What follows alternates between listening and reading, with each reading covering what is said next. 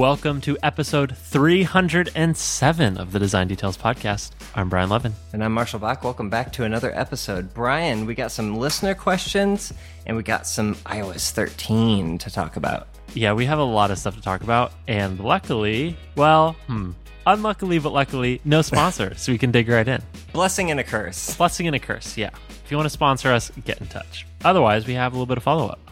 Last week, Marshall, we jokingly mentioned, what if we made a shirt or maybe a hoodie, I think, that just said "It Depends" on the front? Mm-hmm. And somebody tweeted and said, if there was "It Depends" merch, I'd be totally into it.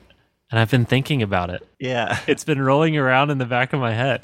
Yeah. Do you have designs, Brian? Yeah, it's just going to be text that says "It Depends," period. And it'll be big across the chest. There you go. All right. So, listeners, if that sounds interesting, we could maybe set up like a Cotton Bureau or something. I don't know. I don't know if I'd wear it, but because I only wear black and white T-shirts. But I like the idea of hoodies and T-shirts that say "It Depends." Well, it would have to be gray, right? Because nothing's black and white. So yeah, I guess so. Actually, it'd have to be a gray hoodie with gray text. You know how some shirts have like nice sewn labels on them, like on the sleeve or like on the bottom hem? That'd be kind of cool. Like "It Depends." It's like, it's a small design detail of an otherwise plain shirt. I would wear that. I'm thinking, yeah, I would totally do like an oversized pullover hoodie or something. Yeah. That'd be cool. Yeah, that'd be fun. Well, to be determined. TBD. Neither of us have time, but it sounds fun. Okay, so that's merch follow-up. Got a little bit of Trunkcat follow-up. So I mentioned Trunkcat last week. It's a little Sketch plugin from friend of the show, Kevin Gutowski, and it basically adds truncation to the beginning, middle, or end of your single line text strings in Sketch.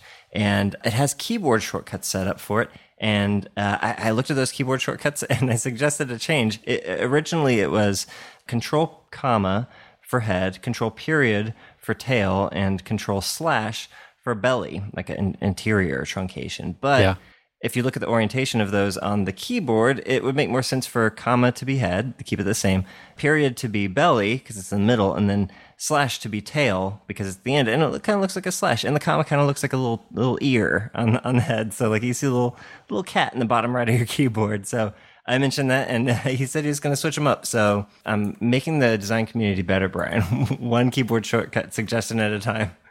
Yeah. Well, let's say Kev is making the community better and you are making positive iterations on that. There you go. No, I dig it. And when you were describing the comma looks like a whisker and the period and then the / looks like a tail, I was like, this is how they came up with constellations. It's like, it's all just dots. But yeah, I guess if you really squint, you could see a cat with those three characters. It's a hunter with a belt. Sure. Yeah. Sure. We also got some follow-up last week from friend of the pod, Michael Kneprath, who had an alternative for Bartender, which was Marshall's cool thing. It's a Mac menu bar management application, and the alternative is called Vanilla.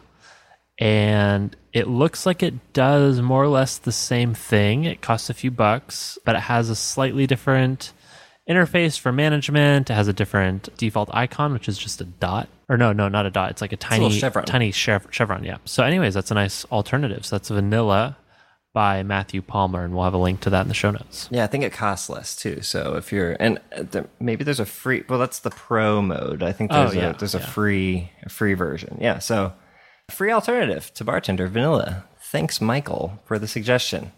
I think that does it for follow-up. Do we have news? No news this week. We do have listener questions. We've got a few quick ones, and then we can dig into our iOS 13 update. Cool. All right, I'll ask the first one, Marshall. I think this will be an easy one for you. Okay. Start with a softball, and then we'll work our way towards more difficult ones. Yeah, just lob this first one in and get me warmed up. Okay, first one. Marshall and Brian, do designers ever make prototypes of entire apps, all states and all screens, with animations and transitions to all screens, or is the process more about chunking out main areas and then building further flows and states as the product develops over time? I'm still trying to understand how a UI designer hands off and works with developers, as well as wrap my head around planning an entire app. Cheers. An entire app map. App map. Like a site map. Yeah. Yeah, good question. I want to say that when we say it's a softball, it doesn't mean the question's not good. It just means that we've faced this question before and have a solution for it. There's an obvious answer that we have. We can, what's the term, rote? Like, we can just rattle off this answer pretty easily. Yeah, but great question. Great question. Yeah, so maybe there are designers out there who are designing entire apps as prototypes in a prototyping tool.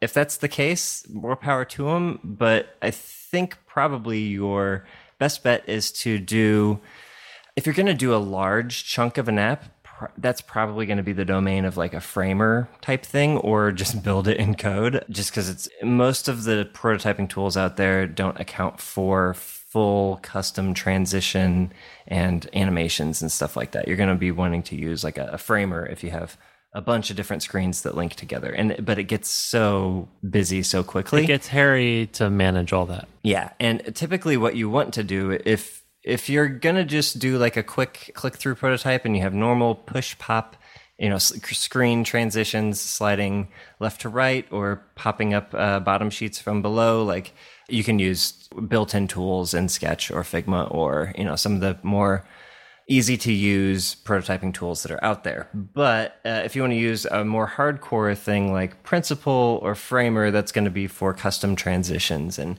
animations and very like fiddly things that you want to control the timing of and actually use as a testing ground so that you know exactly what that motion's going to be when you hand it off to your developer. Yeah, and I think additionally, like for most of my prototypes, I really try and make the prototype very, very small and contained. Golden path. Yeah, I rarely have like a master prototype that contains multiple feature ideas and multiple different interactions. It's like no. Take a screenshot of the entire app, and that screenshot is the background, and then overlay some shit on top to demo like one tiny thing. Yeah. Lots of bitmaps. Yeah. Basically, like nothing on the screen should be tappable except for the one flow you want them to go through. Yeah. Which is much better for maintainability and speed of iteration. The downside of that approach is that, if you hand the phone to a user during user research and they try and tap other things, they won't work. And then you have to do that awkward, this is just a prototype. Some things are not working, but just so you understand, like this you do that at the beginning. Yeah, so, You do that at the beginning. You might tap on... It may look like everything works, but it doesn't all work. If you try to tap on something and it doesn't work, it's because it's a prototype. And what's cool is most prototyping tools have some sort of highlight function that when you tap on anything that isn't tappable, it will highlight the things that are tappable. Yeah. So it's kind of self-educating in that way. But small golden path things, you might have a bunch of different prototypes for all of the features of your app, but that's far more manageable than trying to put everything into one. I would even say so then you also have maybe a slightly different answer depending on how that prototype will be used. So for example, if you're putting this in front of end users and they're going to be tapping on it, you might need to be a little bit more thought out. But if for example, the purpose of the prototype is to put it in a video for a presentation, you can also cheat and just stitch multiple videos together. Like, don't overcomplicate the prototype logic. You can just stitch multiple tiny, tiny things together in a video editing tool, which is quite simple to do. There you go. So that I found that useful as well when I'm like doing presentation work. Cool. All right. Third question comes from Manny. Manny from Vancouver. Manny asks, one thing I've been thinking about lately is what I want to be as a designer in the future. I enjoy doing both UX and UI, but at the same time, wondering if I should touch on some more graphic design or other stuff to have more skill sets under my belt in order to have a better job in the future or a better chance for promotion, even though I might not be that interested in them. I've seen lots of people having different skill sets and also some with very focused direction of work. What are your thoughts on developing skill sets versus having a single career path?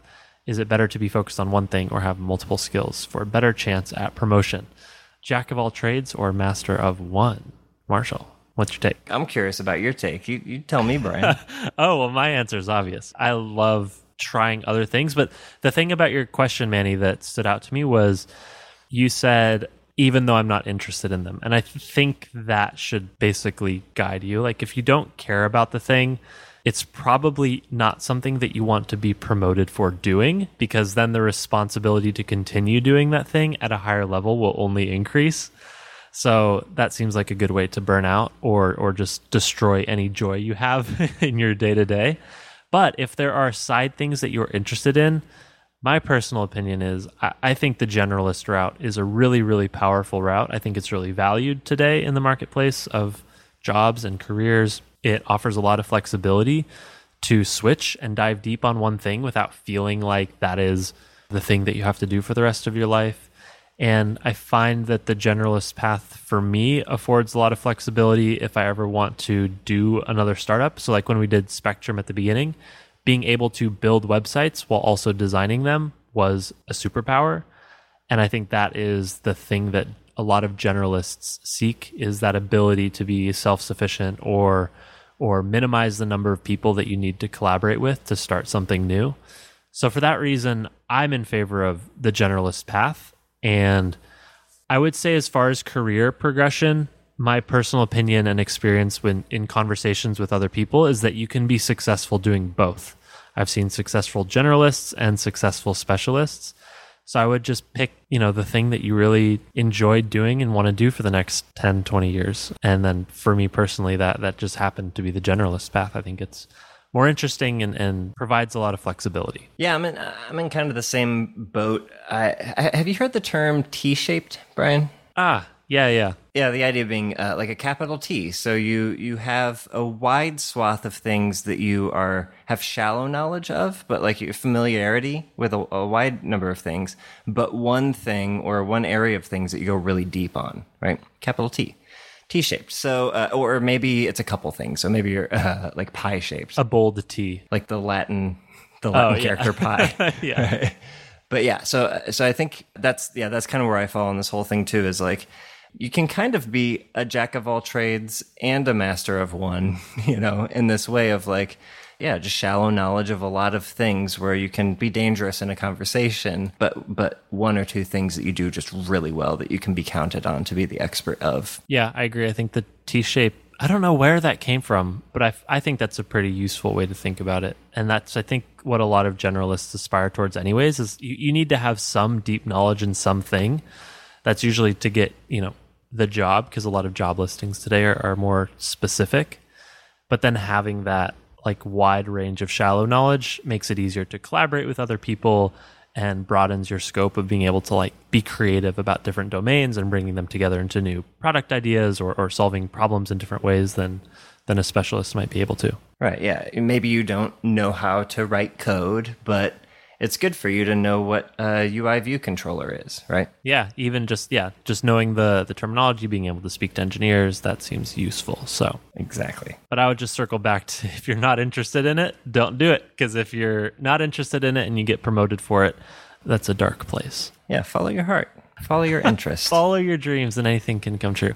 Uh-huh. Isn't that what they say, Brian? That's what I was raised to believe. That's what Ashley O says in the season 5, episode 3 of Black Mirror. Did you watch that one? Wow. Like that Miley Cyrus alternate identity thing? Uh-huh. Really? Okay. You can achieve anything that you set your mind to. All right. Last listener question is actually related. So this is kind of a nice building block. This listener asks, I'd like to know, how do you get intentional about your growth as a designer, and how are you measuring that growth? Boy, oh boy. Boy, oh boy. Small question, big answer. Oh, man. Maybe? Yeah, I mean, it's a tough answer, right? And it's probably different for every person. Hashtag, it depends, Brian. Well, I guess the short story for me would be, I find that I have grown looking back. You can never really tell you're growing at the time. It just feels like you're fucking stressed out. But usually I find that I have grown when I look back at times when I was very uncomfortable, when I made myself do something that I didn't want to do, or I was put into a situation that I'd never been in before, you know, something that made me uncomfortable outside my wheelhouse. And then I look back on it and I'm like, oh, that actually wasn't so bad after all. And now I know how to do that thing. So does that mean that you are actively seeking those opportunities, or those things are just happening to you? Bit of both. I do seek out some of them. Some of them I'm forced into. Some of them happen serendipitously. I see. You know, it's a mix. Almost every time I have to like do a group participation thing, I hate it. And after it's over, I'm like, oh yeah, that was really fun. Why was I scared of this? Right? Yeah.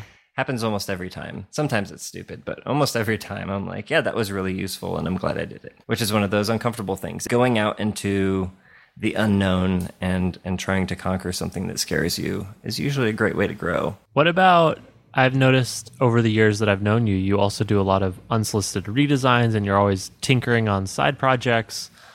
Is that something that you think about as growing as a designer or part of like your career trajectory, or is that just purely fun? I don't think it's just fun. It is fun, but it's also, I think it's more just like practice for me, right? Like, because I'm kind of in a bubble of design of the things I can do at my day job, right? So it's fun to design in other styles using other systems when I'm not at my day job. Sure. If that's, you know, straight up iOS system stuff that's new, speaking of which, we're going to get into iOS 13 soon, or maybe it's like doing something completely custom and totally new, just like stretching my wings, you know? Okay. Do you have any thoughts on measuring your growth? That's the second half of this question. How about you answer that half, Brian? Well, that half, I don't. I don't want to take the cop-out answer and just say the same thing as you, but I would just also echo that the times where I've been most uncomfortable or felt like I was most likely to fail, in retrospect, those were the times that I grew the most. I think for me, my general approach as I'm going day-to-day at my day job is if each day I'm doing the best work that I can possibly do in that moment, the rest will sort of take care of itself. The rest being, you know, learning, improving hard skills, but then some of the broader things like promotions and increased responsibility and scope. Like if I'm able to execute the best of my ability at a specific level, that will just naturally shift up. I think that might also depend on the organization. And anyways, there's probably lots of factors there, but the point being, I don't... Are you saying it depends, Brian? It depends, but I'm saying I'm not actually too intentional about growth in the long term. I really think like, all right, what am I going to do this week to make sure that this week's feature or prototype is going to be the best that it can possibly be? And I do that just week over week, I guess. So yeah, maybe not a super satisfying answer, but I don't think it's that intentional. I think if I'm thinking about like macro growth... I do have some thoughts on this, actually, for myself. This is, I guess, a little bit more personal, but I think for me right now, the way I'm thinking about my growth as a designer in terms of career is I really like staying in the IC role. I really like being an individual contributor. I like doing pixels and shipping features and doing user research. I think all of that is really fun. So I don't want to lose that. But at the same time, I realize it's possible to get stunted in your growth. Like a lot of people will switch over to the manager track to continue growing in their scope or responsibility. So for me, the trajectory that I would really like to head is being a very good IC with mentorship, a mentorship component to my day-to-day job. Like I don't want the people management, but I like the people mentorship side. Mm-hmm. I think that's really fun. It's about the design. It's about the hard skills. And so that's where I'm going, or at least the direction I'm skating right now. And I'm trying to be pretty intentional about that. And what that means is at work, if I get opportunities to work with a younger designer, or if I'm able to get interns, which I think would be super fun at GitHub, like working on that kind of stuff would be really rewarding. Yeah, that's great. I think there certainly, like you said, I think there are concrete things you can measure, right? Like, do you have people reporting to you more than you had before? Or... you know, are you getting paid more, right? That's probably a little bit of growth. But yeah, the things that are a little bit more touchy-feely of how you grow, it's a little bit harder to track. Yeah. But you can do concrete things, like you said, with mentorship and, you know, taking on more responsibility in that kind of way. Big fan of those types of things. Hopefully that helped. Yeah, hopefully. This is our hardest question this week. It's a hard question. I think it's also probably pretty personal to each person. But yeah, hopefully that helped, dear listener. Yeah, just go feel uncomfortable and you'll probably grow. Yeah. And you'll be less scared of things that you were once scared of. Okay, Brian, I bet we've been waiting for it this whole time. Finally, it's time. We've got a week under our belts. Let's talk about it. Okay, iOS 13, the review, design details, the review. Beta 4 review of the things we've used so far. Good title. All right. Marshall, hit me with your first impressions. iOS 13 Beta 4, we've been running it for a week. We mentioned we were going to do a follow-up this week about things that we like, things that are new and people should be excited about, and then maybe some nits. Yeah, we hopefully we can organize our thoughts relatively well. But yeah, I mean, TLDR here is it's the same, but better. Yep. This feels like it's like a leopard to snow leopard kind of improvement. Mm. But those were almost my favorite updates because it was all about performance and refining gestures and taking the things that you do every day and making them a little bit faster or small tweaks to the design to make it easier or more intuitive. And it feels like just a lot of that across the board. Like when I look at the iOS 13 landing page on Apple, it's like not anything huge in my opinion, but the small things add up. Well, you're referring to the TikTok release pattern of like yes. Tick being a big release, Tock being a small performance update. But this is supposed to be a tick, Brian. 13 is a tick. It feels like a Tock for me. Why do you think it's a tick? Just because of dark mode? Well, that's what they said it was. Like when 11 came out, they're like, this is a tick. And when 12 came out, they're like, we needed to make a tick. Because we've only been doing ticks so far. So we need to make a Tock with 12. But all the stuff that we were going to have in 12 is coming in 13. That's going to be the real tick. Well, it feels like a Tock to me. So maybe, Marshall, let's just start diving into some of the new things, and maybe we can determine at the end if this is actually a tick. All right, Marshall. So I think it would be helpful if we broke this into three chunks, just since there's a lot to talk about. So let's start with operating system level changes to visuals and interactions and gestures and things of that sort. And then we can go on to app updates and some of the changes in the first-party apps that we like and are interesting. And then last, we could talk about just quality of life improvements, which might be a mix of both of those things, but might be skewed towards like smaller features that we found that are really interesting or fun or useful. Cool.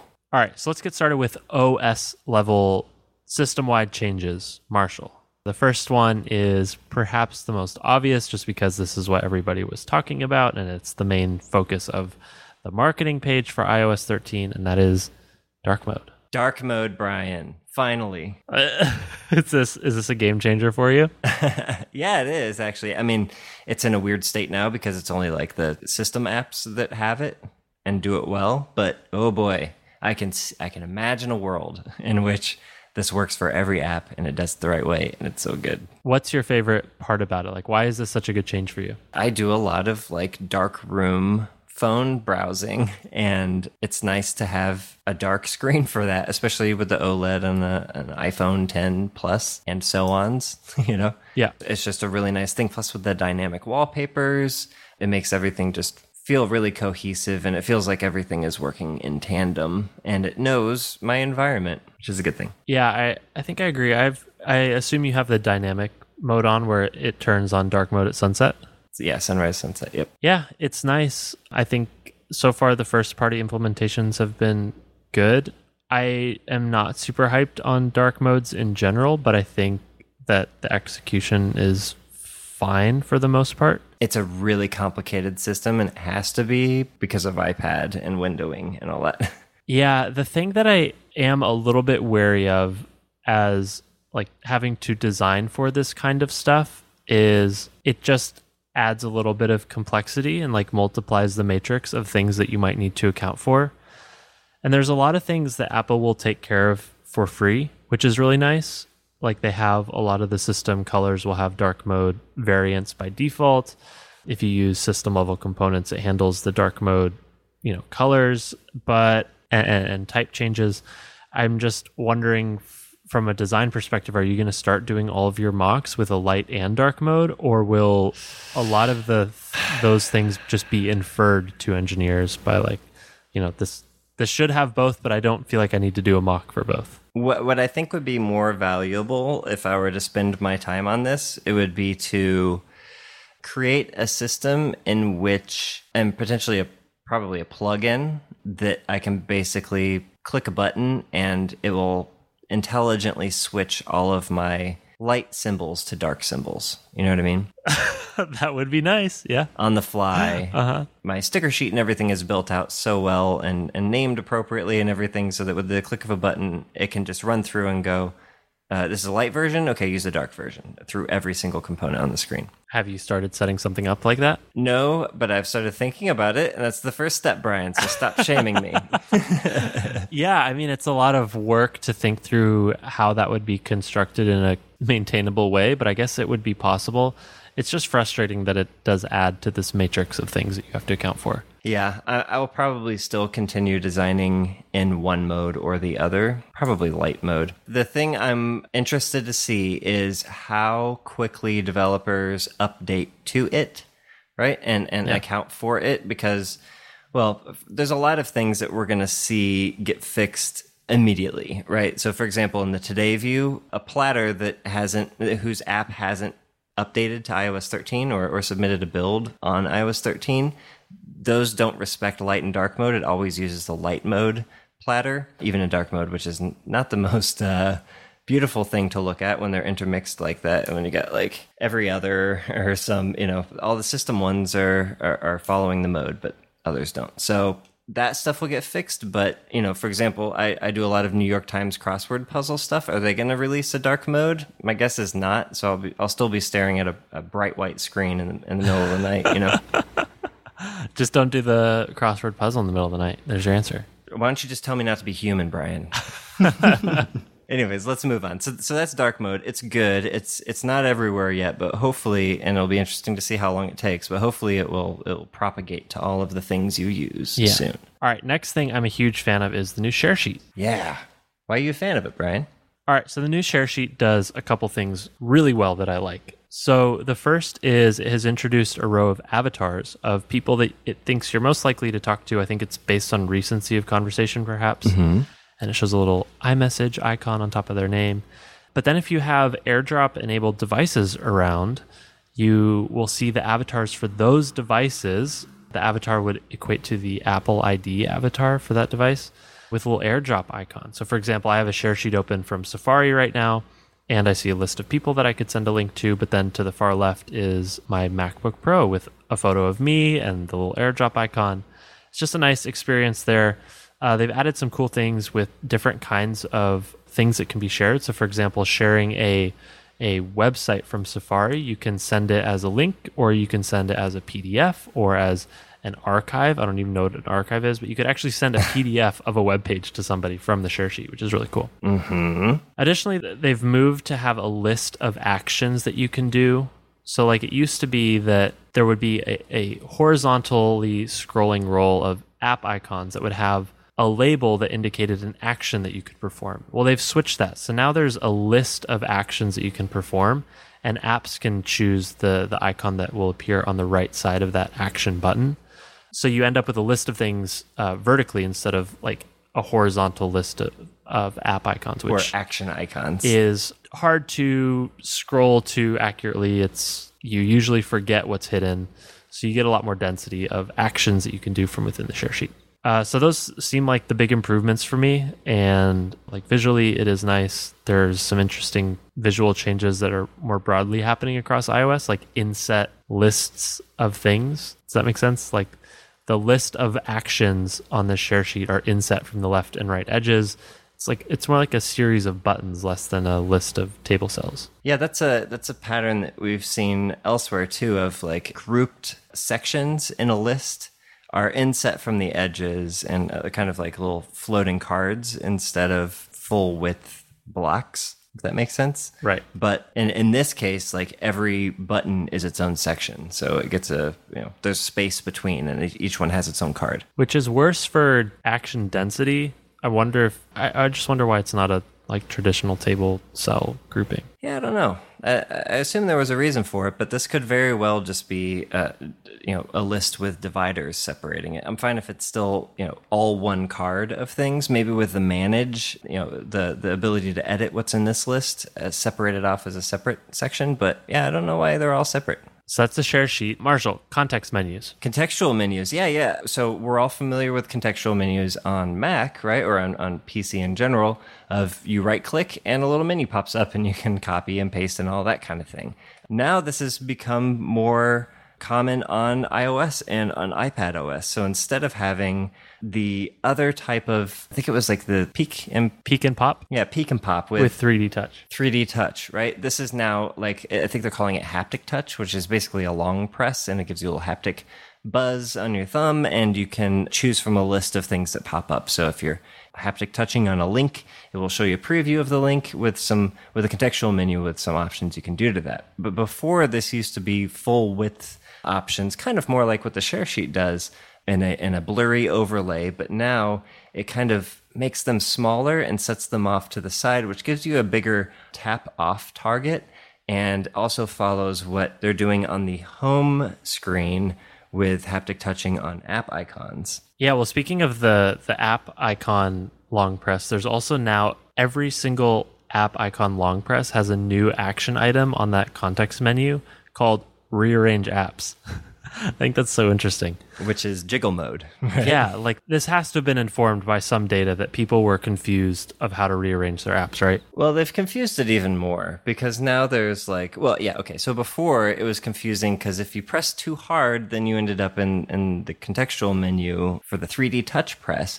But if you didn't press very hard, then you would eventually end up in jiggle mode. The writing on the wall is they're going to get rid of 3D touch entirely, and haptic touch is going to be the only thing. So long press is the thing, which means how do you get into jiggle mode? Well, you have to go through the formerly 3D touch contextual menu first before you get into jiggle mode. And my guess is that people won't know to hold long enough to get into jiggle. It's a really weird process to go through to get into editing mode. So yeah, this has always been clunky. Yeah. The one thing that I will say you can do is, so if you long press on an app icon or a folder of icons, it opens the context menu, but then if you just continue dragging, there's just a really high threshold, but if you continue dragging, it'll put you into the rearrange mode right away. Yeah, everything in these menus is much smaller. The cells are much smaller, shorter in height. Higher density, which is nice. I think that there's an opportunity to put more dense actions and context menus. I was looking specifically at like the podcasts one is really nice, and that it actually shows you a queue of things that are coming up next. So certain apps are doing a really good job of this. Like Things has a nice preview of your actual to-do list. Yeah, these are basically the today widgets that are now showing up in your home screen. But this has existed before. Yeah. But increasing the density there is going to be helpful. Yeah, totally. Cool. Modal sheets. So yeah, talk to me about the modal pattern is now, it's basically first party. This used to be a hack. Like everybody would have these. Yeah. Modal views where the interaction was a modal would come up and the view behind it would get pushed back in Z space, and you could just peek the top of it, like 8 dips of it, sort of behind the new modal. And this is now a first-party experience. Yeah, basically the now playing sheet in Apple Music, right? Or if you use Instagram and you ever tapped on an ad, I think those did a similar thing. And the way those work is you can swipe down anywhere on the sheet and it'll pull it down, right? And if you're scrolled down into the sheet, if it has any height to it whatsoever, then when you scroll back up and pull down, it won't dismiss the sheet until you get all the way back up to the top, and then any subsequent pulls down will dismiss the sheet, which means you don't have to press the cancel button in the top left corner or the done button in the top right corner, right? Which is a huge reach. The cool thing, too, is if you can only cancel, right, if you haven't made any changes in the sheet that would need to be saved, pulling down will cancel automatically. But if you've made changes and you try to dismiss it by pulling it down, it will ask you to, it will be the same thing as if you press the cancel button, and it'll ask you to discard changes, or maybe it'll just not do anything. It'll rubber band faster and stop you from pulling it down. It's an interesting new pattern, and it accounts, this is kind of a larger push across all mobile devices to account for one-handed usage, and as phones get bigger, it gets really hard to reach up into the top. So this is a new gesture that accounts for dismissing a sheet with one hand. Yeah, the interesting thing I'd call it here is that in all of these modals, they also removed the little handle UI that used to be at the top. The only handle I've seen in iOS 13 is on Maps, on that little sheet, which is weird. It seems like they could get rid of it because that sheet shares the same behavior as the other modals. Like you can scroll up from anywhere, you can swipe it away from anywhere.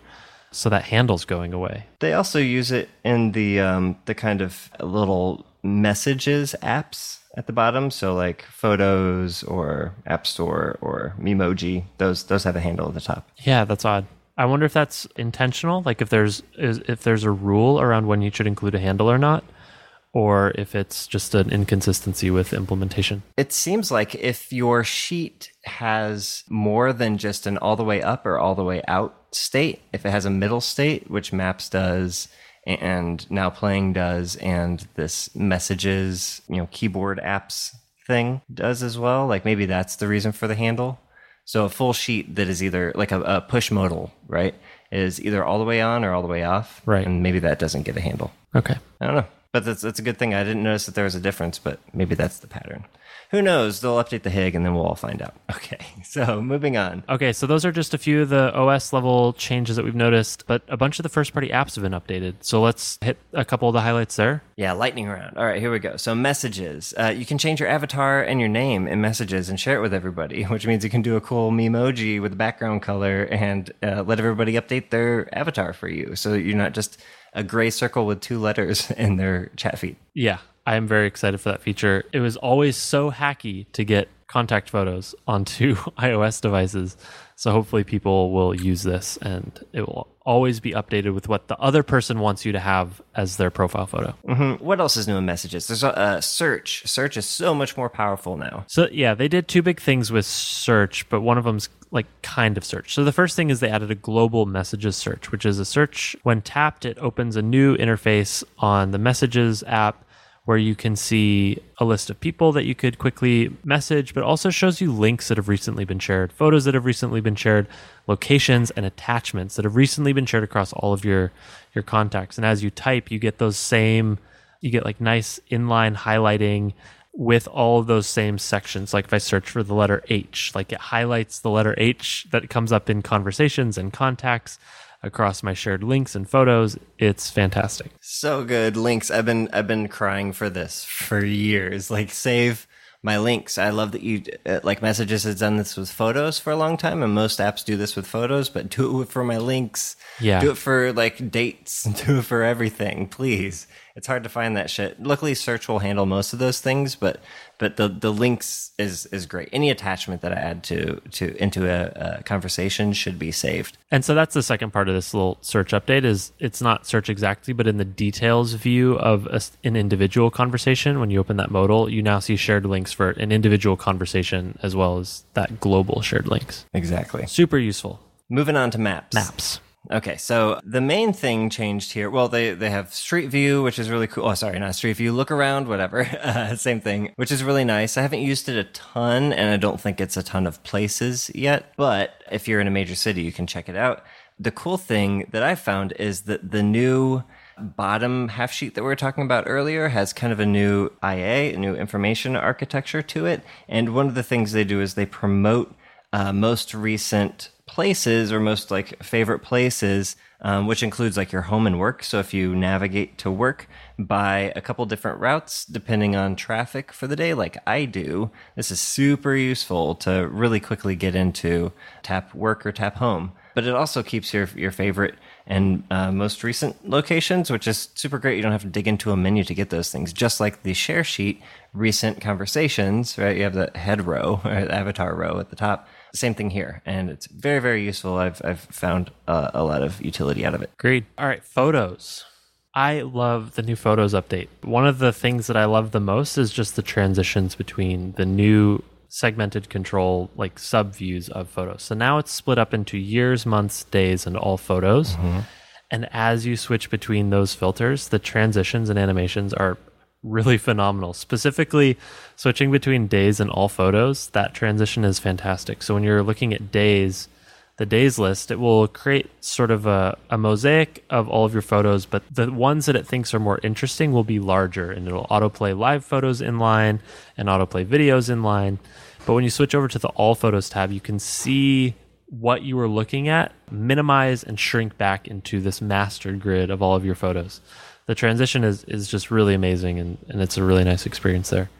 I also like the new years, the years update, where you can scroll back in time through each year, and it will be relative to right now, right? So my years, it shows me what I was doing in 2018 in the summer, then 2017 in the summer, on and on.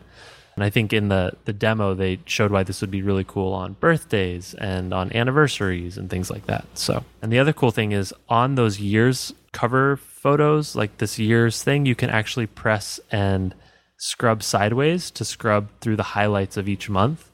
So it's a quick way to just get an overview of like, oh yeah, these are all the highlights from that year with just a quick drag. It's really nice. It's all pictures of my dog, Brian. It's all pictures of my dog. Surprise, surprise. Okay, cool. So that's photos.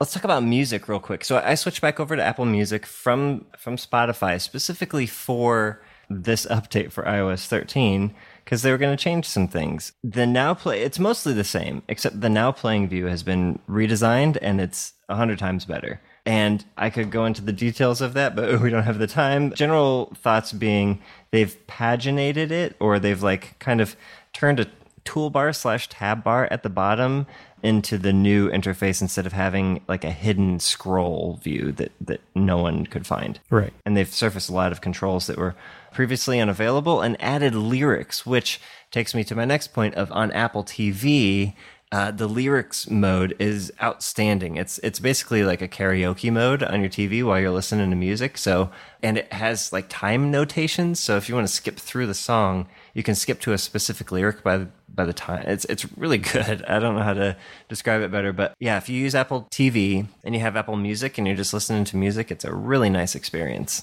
All right, next up we have Safari. Yeah, this is weird. So Safari's done some cool things for quality of life that we'll talk about here in a second. But one of the things they changed due to dark mode is private mode.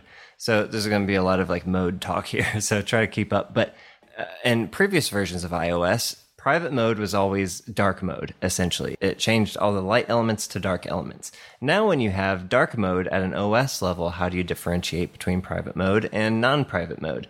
The way that you do that in light mode is that in private mode, in light mode, the location bar uses a dark blur instead of a light blur. The problem, though, is that in dark mode, when you go to the private view, that location bar is not inverted, and it looks the same as non-private mode. So I'm not sure if they'll update that, but at the moment, there's no way to tell the difference between private mode and non-private mode unless you're in an empty tab and it has a big banner at the top that says, you're in private mode right now. Yeah. But yeah, that's an interesting side effect of going to dark is like, how do you account for some of these uses of dark mode that no longer have the same meaning now? Yeah, these are just the consequences of dark mode having like, where dark patterns used to indicate something in the UI, it can no longer do that. So where they're going to have to fall back to text or iconography or something. They're going to have to do something because it's pretty confusing. Color, yeah. Yeah, I would expect them to just invert the location bar regardless of what mode you're in. Anyways, yeah, so that's Safari. How about we talk about the App Store? There's just a couple interesting little changes here. So the first one is that they've moved. There's no longer an updates tab. So that fourth tab in the App Store has now been replaced by Arcade, which is coming this fall, so there's nothing really there right now. And what they've done is they've moved in all of the headers of each view, they show your avatar for your Apple ID. And when you tap that, you get a new account modal. And there's a couple cool things here. So the first is that there's an easy way to find all the things that you're subscribed to with easy ways to cancel those subscriptions. This used to be a gigantic pain in the ass. Now it's not. But the second thing is they put app updates there. So it's a little bit weird. Like it's not an intuitive place that you would expect to find it, but they badge your profile photo so that you see the red dot and you're like, okay, I'll tap that. And then you can trace that red badge to, okay, there's apps to be updated. Yeah, my guess is that they don't want people checking app updates. They just want you to turn on automatically update apps and never think about it. And everything is just up to date all the time and you go about your day. But for those of us who want to read the notes, I think they probably realize that like 99% of app updates are bug fixes and performance improvements. That's like the helper text along with the upload. So in order to keep people from thinking that's super important, which it isn't 99% of the time, they just hid it behind your photo, and everything should just work, Brian. It should just work. Yeah, I mean, it's a compelling software story to just know that everything is always up to date. But for someone like me who used to always go into the App Store and like manually update things, or like pull to refresh the updates, it's just a little bit of a weird change. One thing I'll call out here is this is the only modal I found that implements a pull to refresh within the modal, which breaks the ability to swipe the modal away from anywhere in the body. Mm-hmm. Yeah, that's something you have to sacrifice. If you have a modal, sorry, no pull to refresh. Yeah. put a little refresh button in the top right or something. Yeah. All right, Marshall, you also got the Apple Watch 6 beta. Anything interesting from there? Yeah, there's a few cool things. So it's mostly the same. There's a new face called Modular Compact that has actually become my go-to face during the day.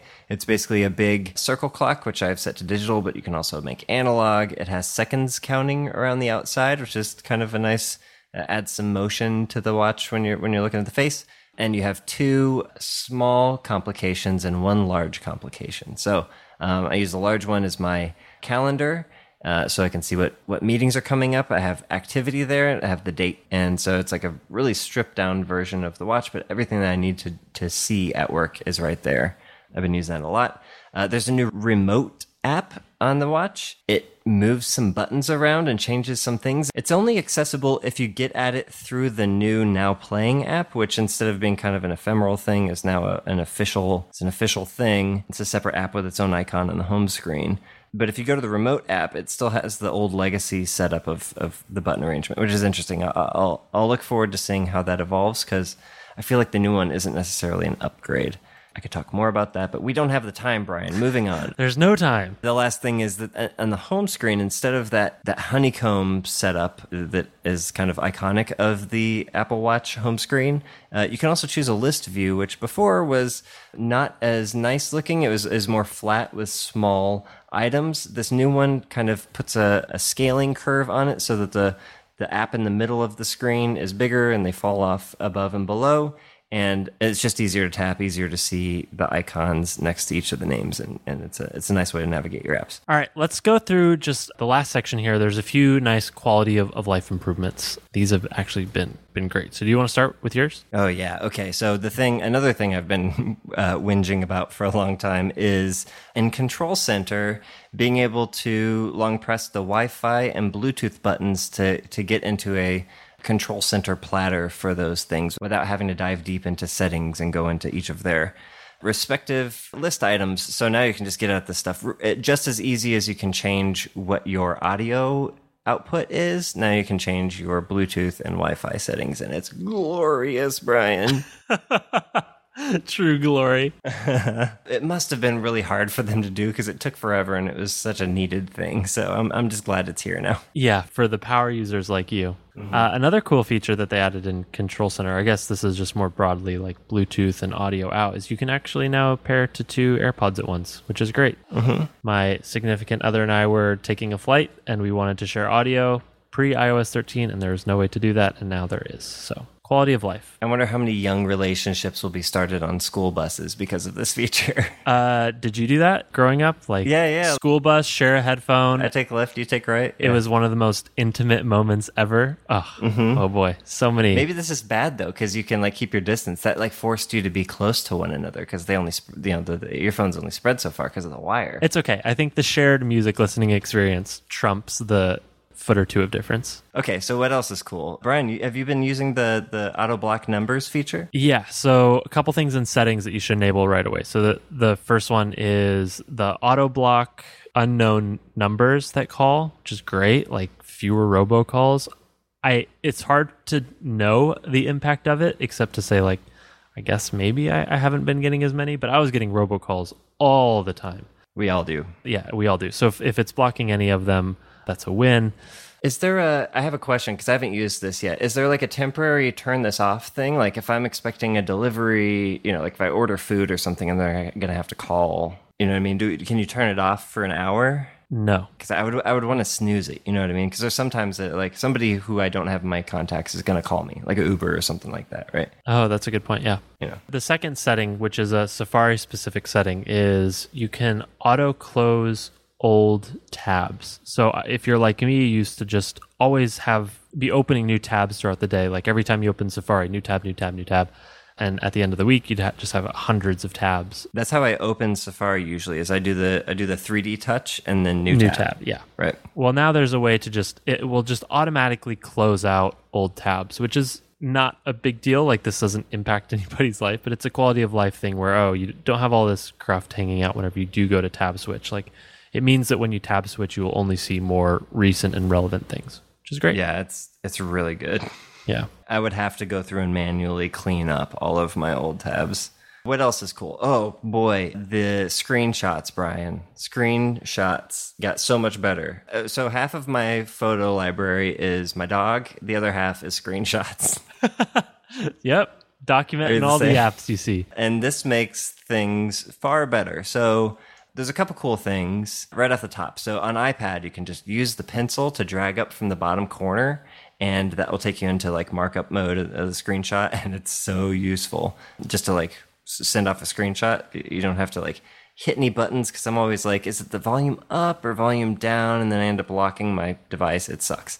This is much better. Just go up from the corner. But once you're in there, in markup, I don't know if this is new or old. I think it's new. I'm pretty sure this is new. But there's a ruler now, Brian. There's a ruler. The ruler is buck wild, too. Like, somebody spent a lot of time and energy making this ruler so that you could annotate a straight line on top of a screenshot. Yeah, so you can use this ruler to draw straight lines. Who would have thought? There's also a full-page capture option. So when you screenshot a Safari webpage, instead of having to do a bunch of screenshots as you scroll down and then use some app to stitch them all together, it will just give the option of screenshotting the entire page, and then you can mark it up from there. It's so good. It's one of these things. It's like, oh, why didn't this always exist? This is perfect. So here's one thing that I would call out there. So when you do take a screenshot and you switch to the full page mode, on the right edge of your device, there's like a little scrubber, and you can scrub to a specific part of the page that you want to screenshot. Yeah, like with a PDF, you get the preview on the right. You see the window that you currently are viewing. Right.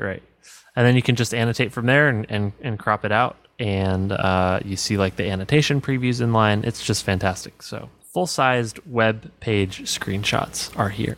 All right. I think that's the end of the list. That's it. We made it through. That's a lot of iOS 13. That's a lot of things. We had to go quick because this could have been like a 2-hour episode. So, yeah, my conclusion sentence is there are lots and lots of good quality of life improvements. For me, it's still a tick cycle or a talk cycle, but perhaps it's just the volume and culmination of all these things that makes it a tick in Apple's eyes.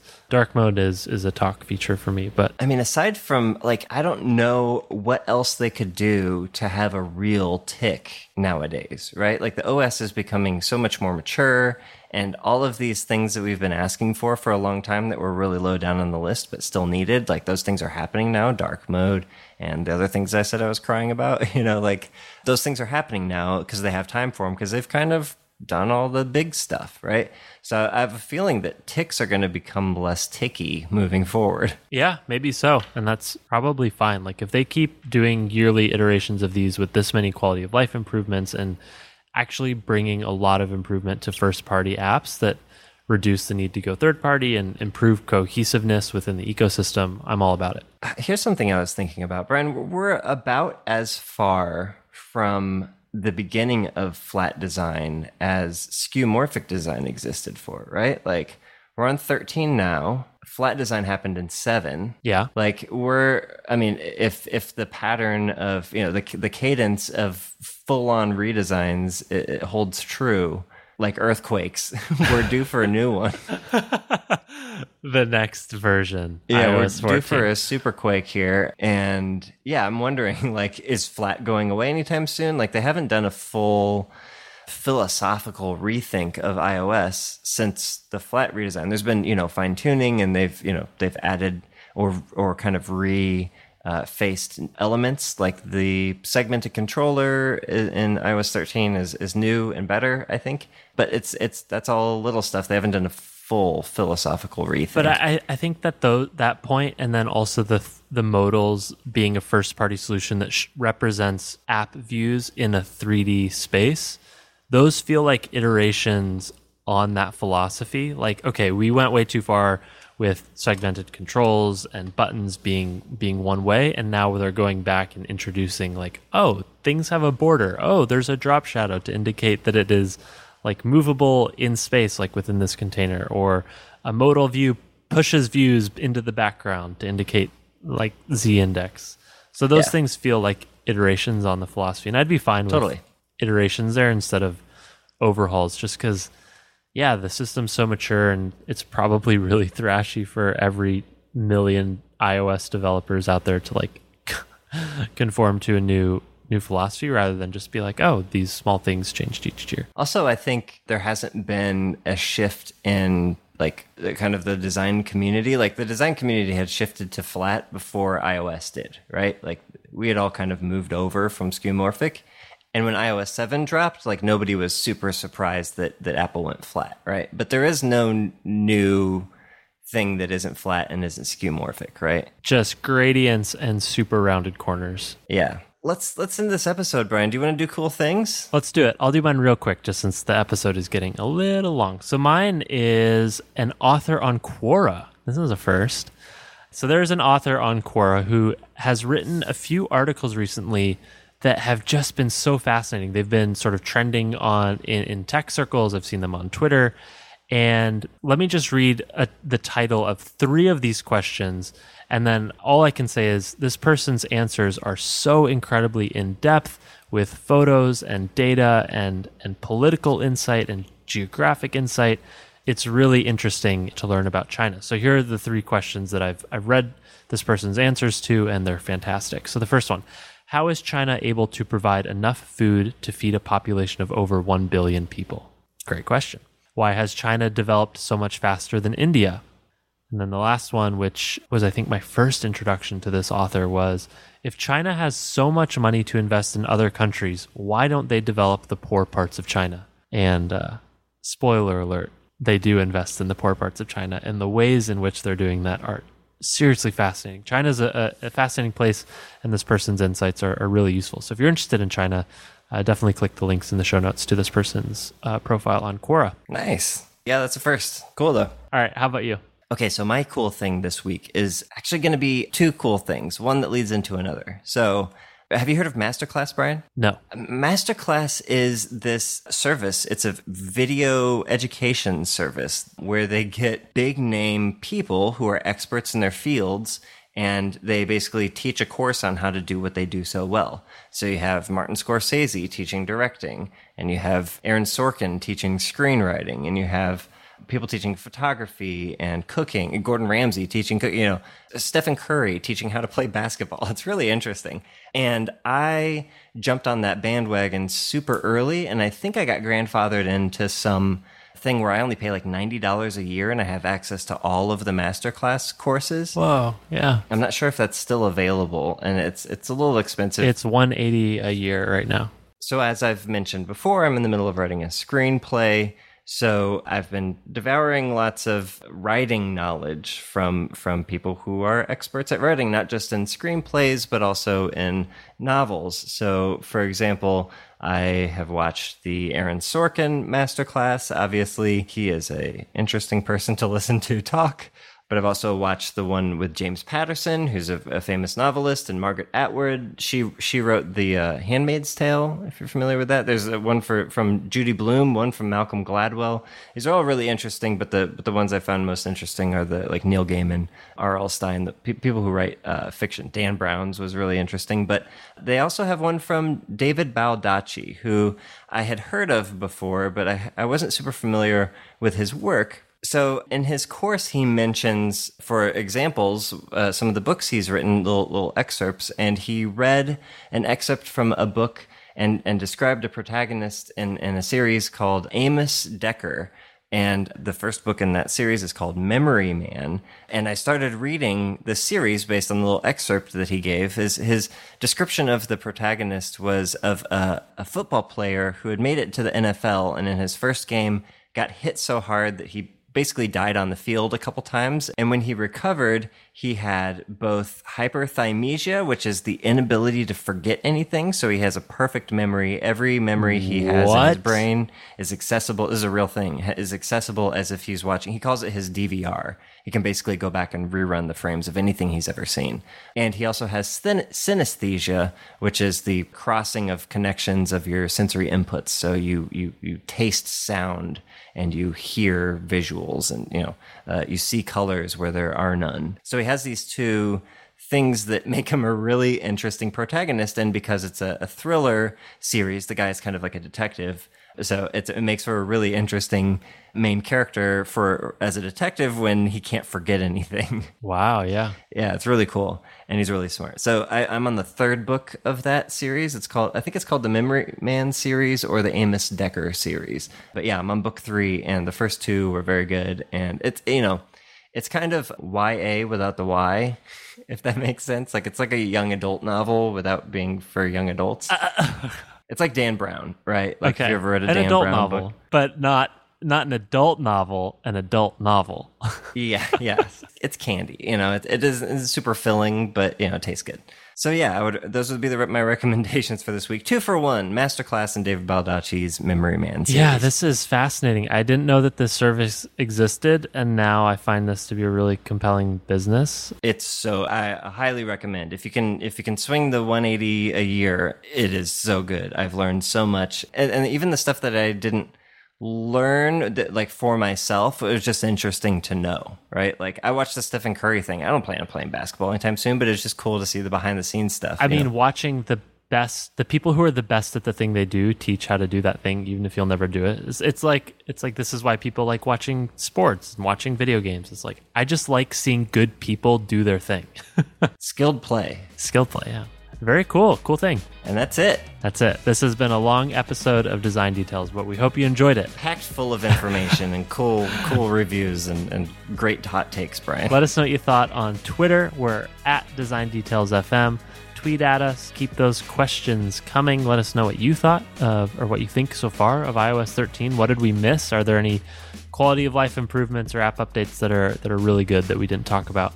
Otherwise, if you need more podcasts for your ears, go to spec.fm. Our podcast, among many others on spec.fm, are produced by Sarah and Drew, our editors, producers, and people who make us sound smarter than we are. So thank you, Sarah and Drew, for another episode in the books. And that's it. We'll catch you next week. Bye. You do it, Brian. Bye. Bye. Bye-bye.